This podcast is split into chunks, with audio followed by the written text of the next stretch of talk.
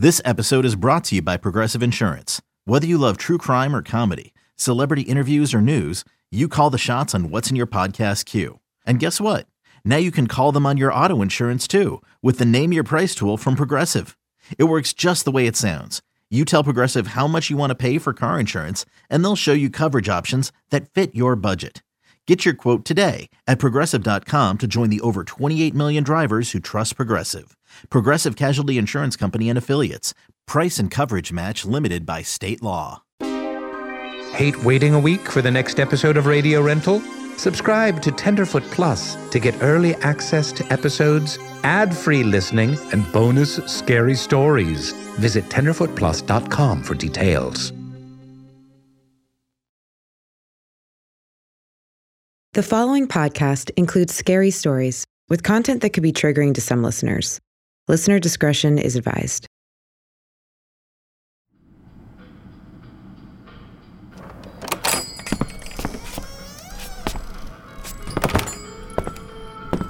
Hello, you. Guess who's out of the void? That's right. Yours truly, Terry C. Terry the C. Oh, you missed it. It was heroic. It was some Liam Neeson shit going on. It was some Pedro Pascal badassery. I feel like I now deserve some sort of Herculean nickname. Something hardcore, something like The Rock or Rocky Balboa. No, Rocky, Rocky Soprano. Something that sounds cool and original and, and, and manly and the mackerel? No. No. Malachi, I will not be referred to as the mackerel. Though I hate to admit that name does accurately reflect the feat of strength itself. No, no, I will not be going into detail. I'm sure they don't have time for the full story anyway. They're not here for my bibbly babble. They're here for some cryptic stories. And they can just use their imaginations to imagine my feat of bravery and strength. So, Enough, Malachi. Quiet. As you may remember, last time I saw you, you left me at the bottom of the void, covered in Crisco. Dick move, by the way.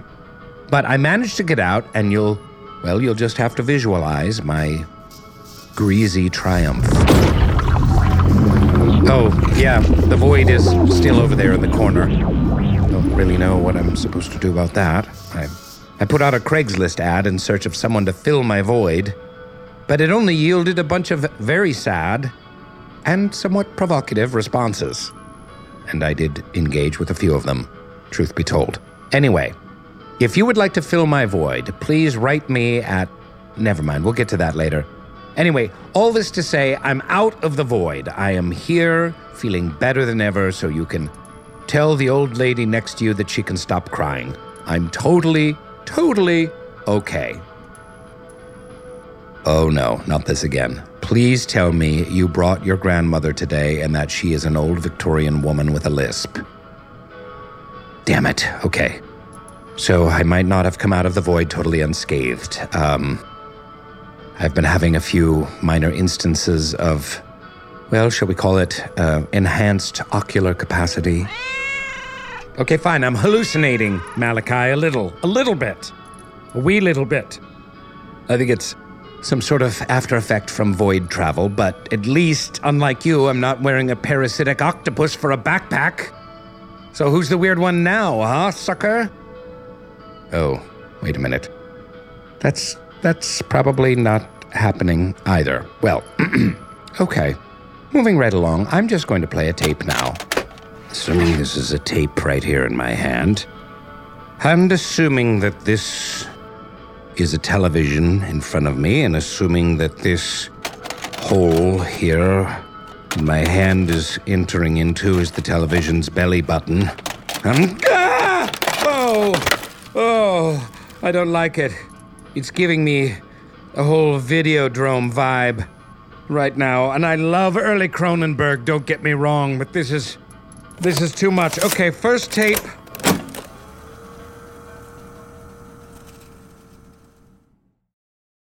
This is in 1999, summertime.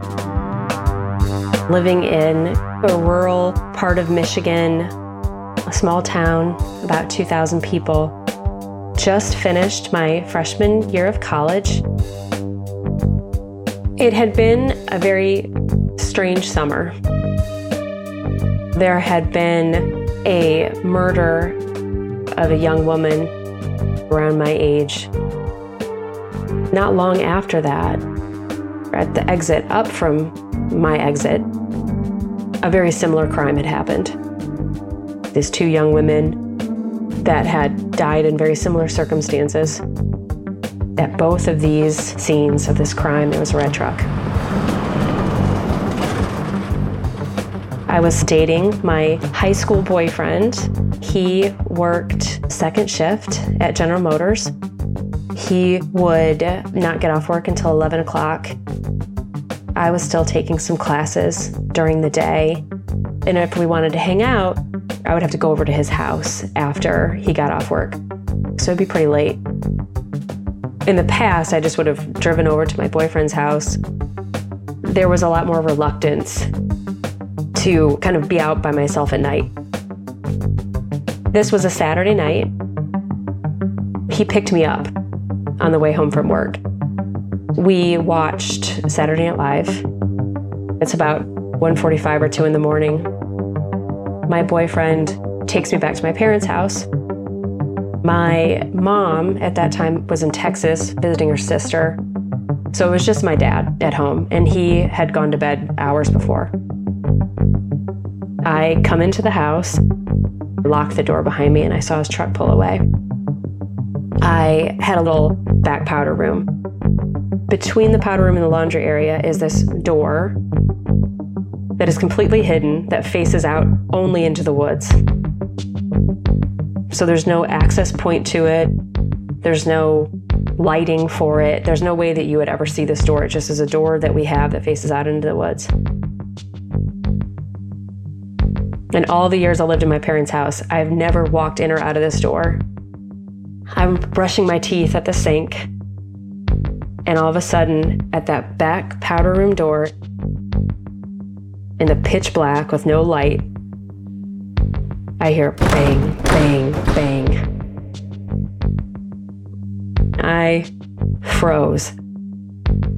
I had come in the door 20 seconds beforehand, had seen nobody. I knew it was not my boyfriend. He had never used that door. He just would have come in with me. He would have come to the front door, he would have knocked on it, there's just no way that this is somebody that should be back here. I'm in the back of the house by myself in a room with the door closed. There's a window on that door.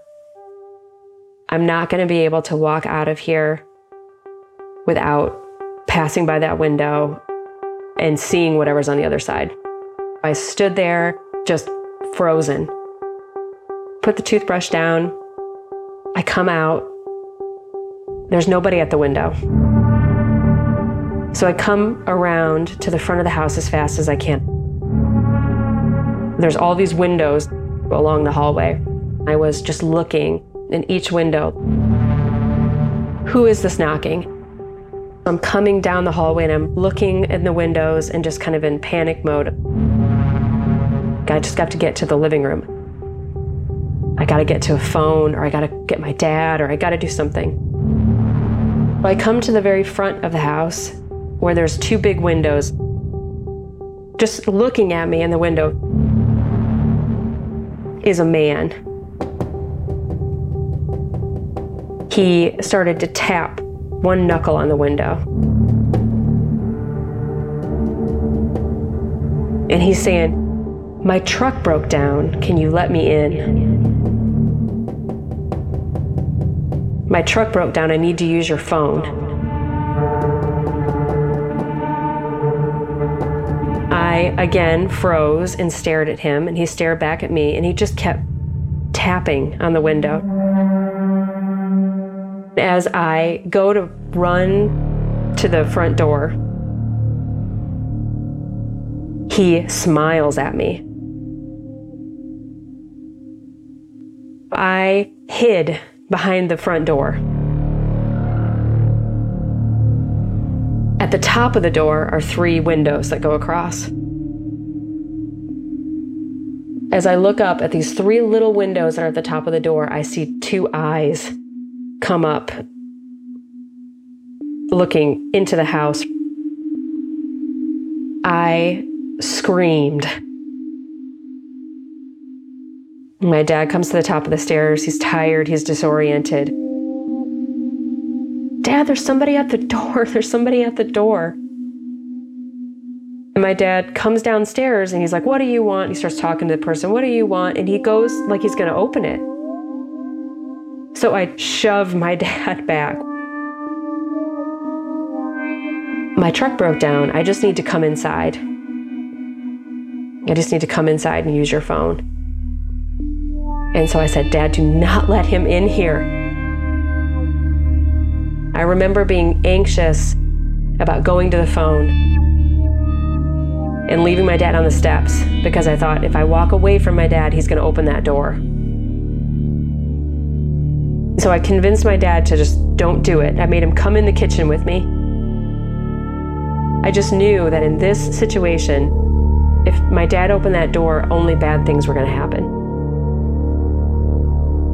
He's just going to come in and he's going to have a gun.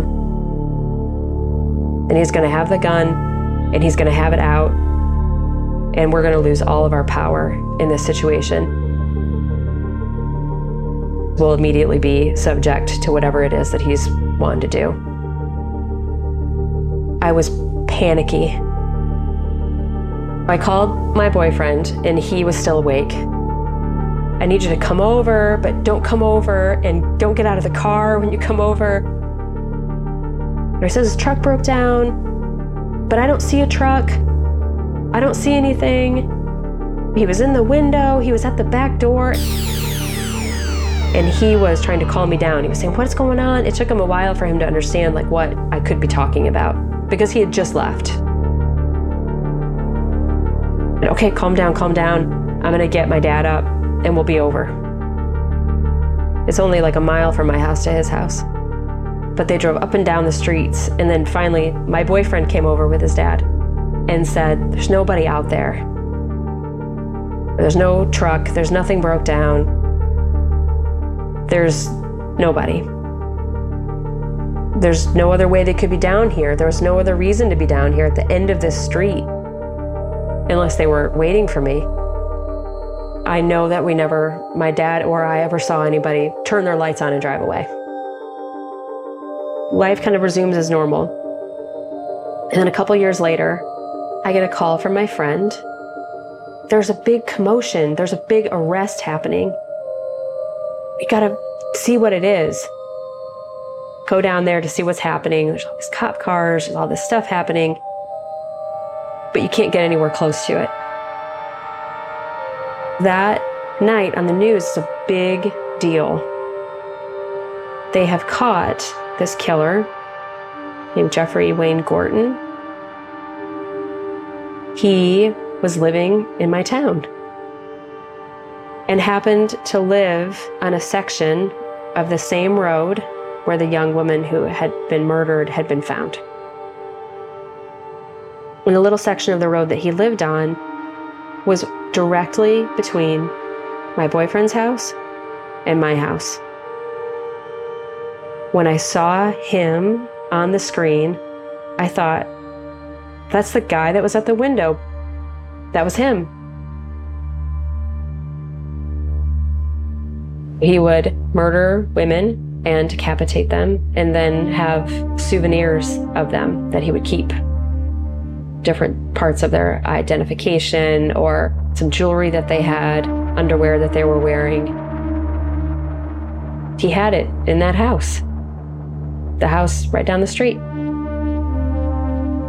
part of my mind thinks because this had been my boyfriend and I's routine for so long, I think he kind of knew that there was this young woman who is always over at that house and she's always over there really late.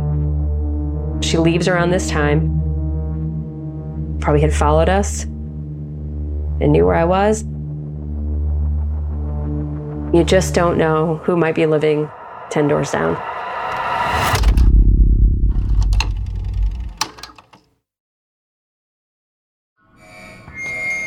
We interrupt this broadcast for a very important announcement.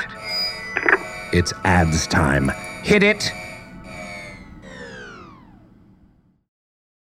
Let Tend Dental make your dream smile a reality. We offer a variety of top rated treatments, including Invisalign aligners. And for a limited time, Tend is offering $750 off orthodontic treatments. Offer valid through January 31st, so don't wait. Visit hellotend.com slash sale. That's hello, T-E-N-D dot com slash sale. And book your free consult today. So, what did you think about that last story, hmm? oh. Hmm. Wasn't it so. Hmm. Sorry, I'm just distracted by all the whale song. Oh, how did I. When did I get so many whales? Have there always been so many whales in here? What are whales doing in a video store anyway? And these these are amazing whales. Are you not seeing these whales? Oh, this void side effect is better than any ayahuasca I've ever done. And a lot less cleanup. Blah. you know what I mean. Hmm. No, no, Malachi, the whales are friendly. Well, hold on, let me check. Okay. No, the whales are mad. Oh, they're really pissed now, Malachi. Oh, I need to find some cure for this, some way out. I'm freaking out, man. I'm totally freaking out. No, shut up, Void.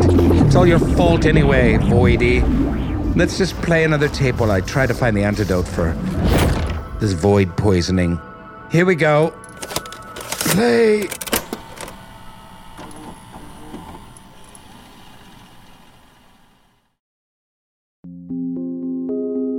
I was living in this tiny town in Texas. It's called Georgetown.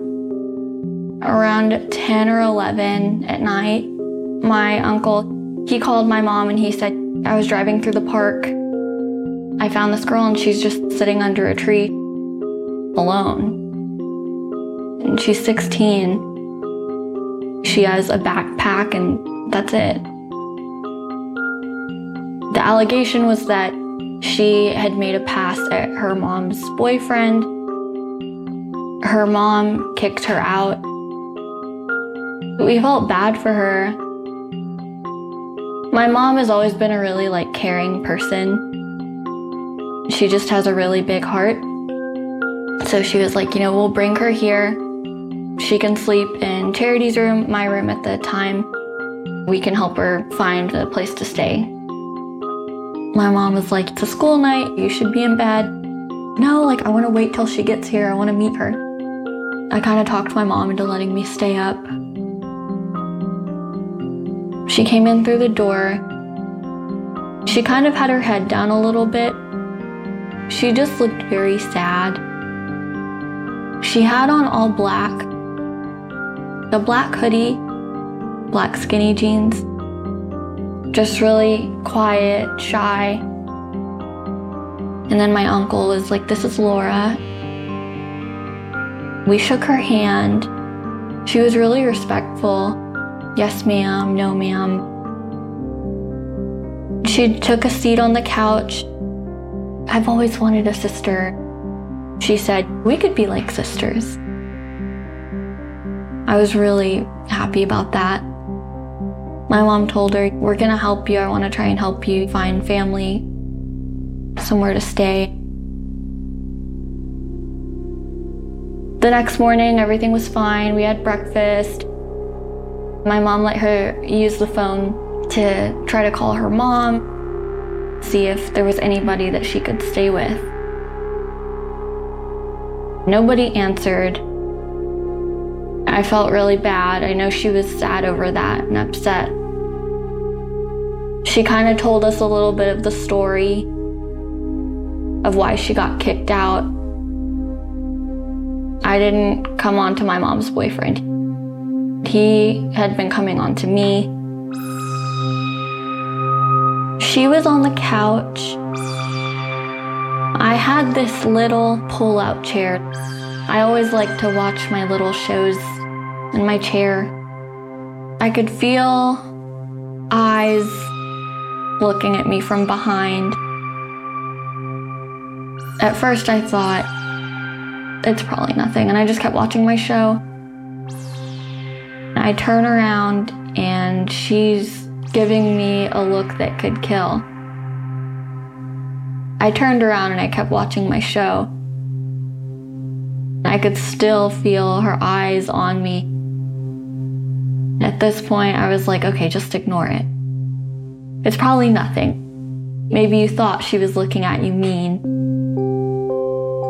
She really wasn't. I turn around again and she's still giving me a hatred look.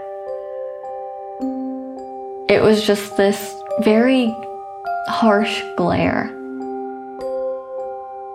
I could still feel her staring at me.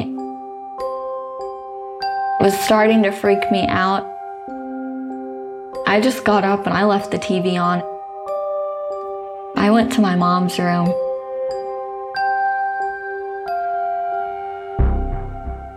A couple days later, we're having dinner. It's a normal night. I went to go to the sink to wash my plate. I hear her just let out this exorcist scream. I was freaked out. She's bent back over the dining room chair. She's stretched out and her hands are like claws. She's just screaming. What is going on? Throws herself on the floor and she just starts crawling like the grudge, screaming and growling. That would switch to these screeches. All while growling on the floor, muttering things about the devil. I grew up very religious, so my mom immediately grabs the Bible and starts praying for her. My mom was under the impression that she was possessed. My uncle had holy oil and was anointing her and trying to pray over her. Laura froze, then just looked at her and kept screaming again. They were rebuking the devil, praying for God to heal her. God help her. God help her. They were reading Bible scriptures. Yea, though I walk through the valley of the shadow of death, I will fear no evil. I had a friend over. We ran to my mom's room, and connecting to my mom's room it was a bathroom. We were in there and we locked the door. It was getting late, and my friend was like, I gotta go home, you know, I, I'm sorry, you know, I gotta go. So her mom picked her up and she went out the back door. I'm in the bathroom. I'm listening to these screams and, you know, my mom trying to pray for her. It felt like it went on for hours. It sounded like if you had audio on from The Exorcist playing in the other room. Finally, after it got quiet, she was like, I've been freed from this demon. I have poked my head out the door. She's curled up on the couch with a blanket, without a care in the world, like it never happened. She's smiling and she looks super happy. Very, very eerie to just see her like that. Her eyes shoot open and she sees me and we make eye contact. She gave me another pretty serious death glare. I put a chair up against my door that night. The next morning, I really just tried to be as standoffish as I could. I didn't really even want to look in the same direction as her. I didn't want to make eye contact with her. I was pretty scared of her. If I went to the kitchen to get breakfast, I kept my head down. I was really freaked out.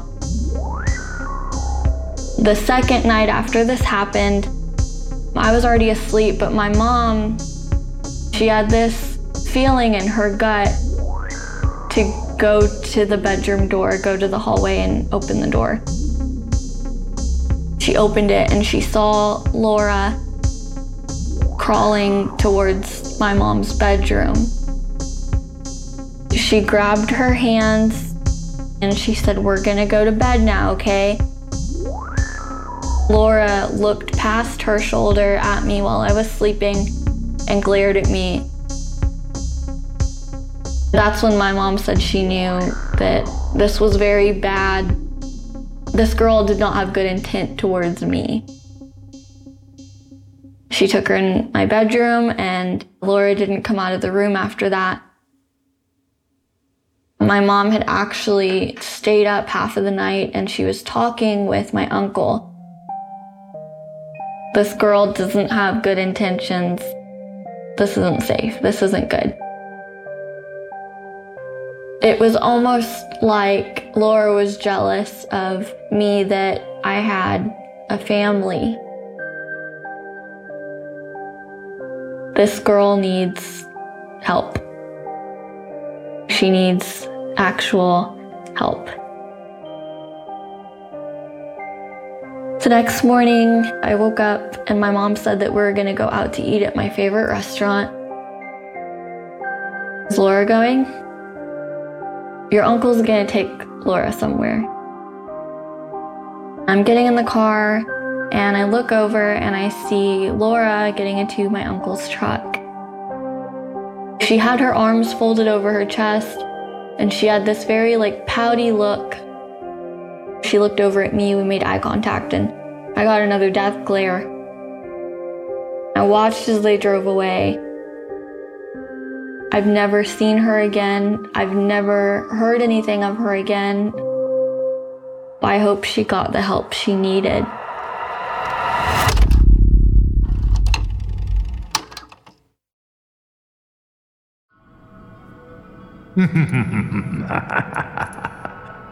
Now, time for some ads.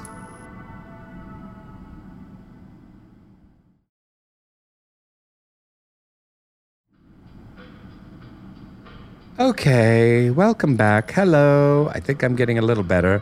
I guess you can always count on the tincture of time. The old Victorian woman left on the steamboat a few minutes ago. The angry whales have shrunken down to mere irritable minnows. I think this strange trip will be done in a couple of hours, and oh, what a relief that will be. I'll see you next time, my friend, for our regularly scheduled programming. And don't forget to say goodbye to Elvis on your way out. He's signing autographs over there right next to Timothée Chalamet in a dress. Hello, fellas. Such nice people.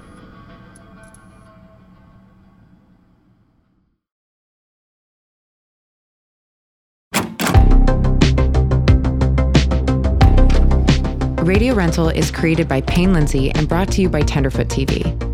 Lead producer is Eric Quintana. Executive producers are Payne Lindsay and Donald Albright. Hosted by Rainn Wilson as his character, Terry Carnation. Written and produced by Meredith Stedman. Supervising producer is Tracy Kaplan. Associate producer is Jaja Muhammad.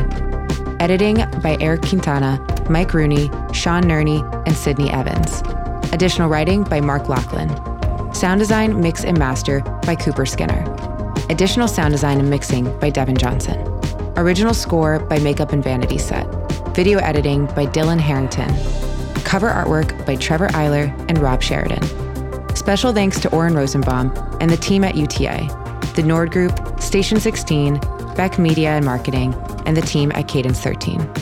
If you have a radio rental story that you'd like to share, please email us at yourscarystory at gmail.com or contact us via the form on our website, radiorentalusa.com. Follow us on Instagram and Twitter at Radio Rental. You can also follow the illustrious Terry Carnation on social media. Just search at Terry Carnation. On behalf of the Radio Rental store, we'd love it if you'd subscribe, rate, and review. Thanks for listening.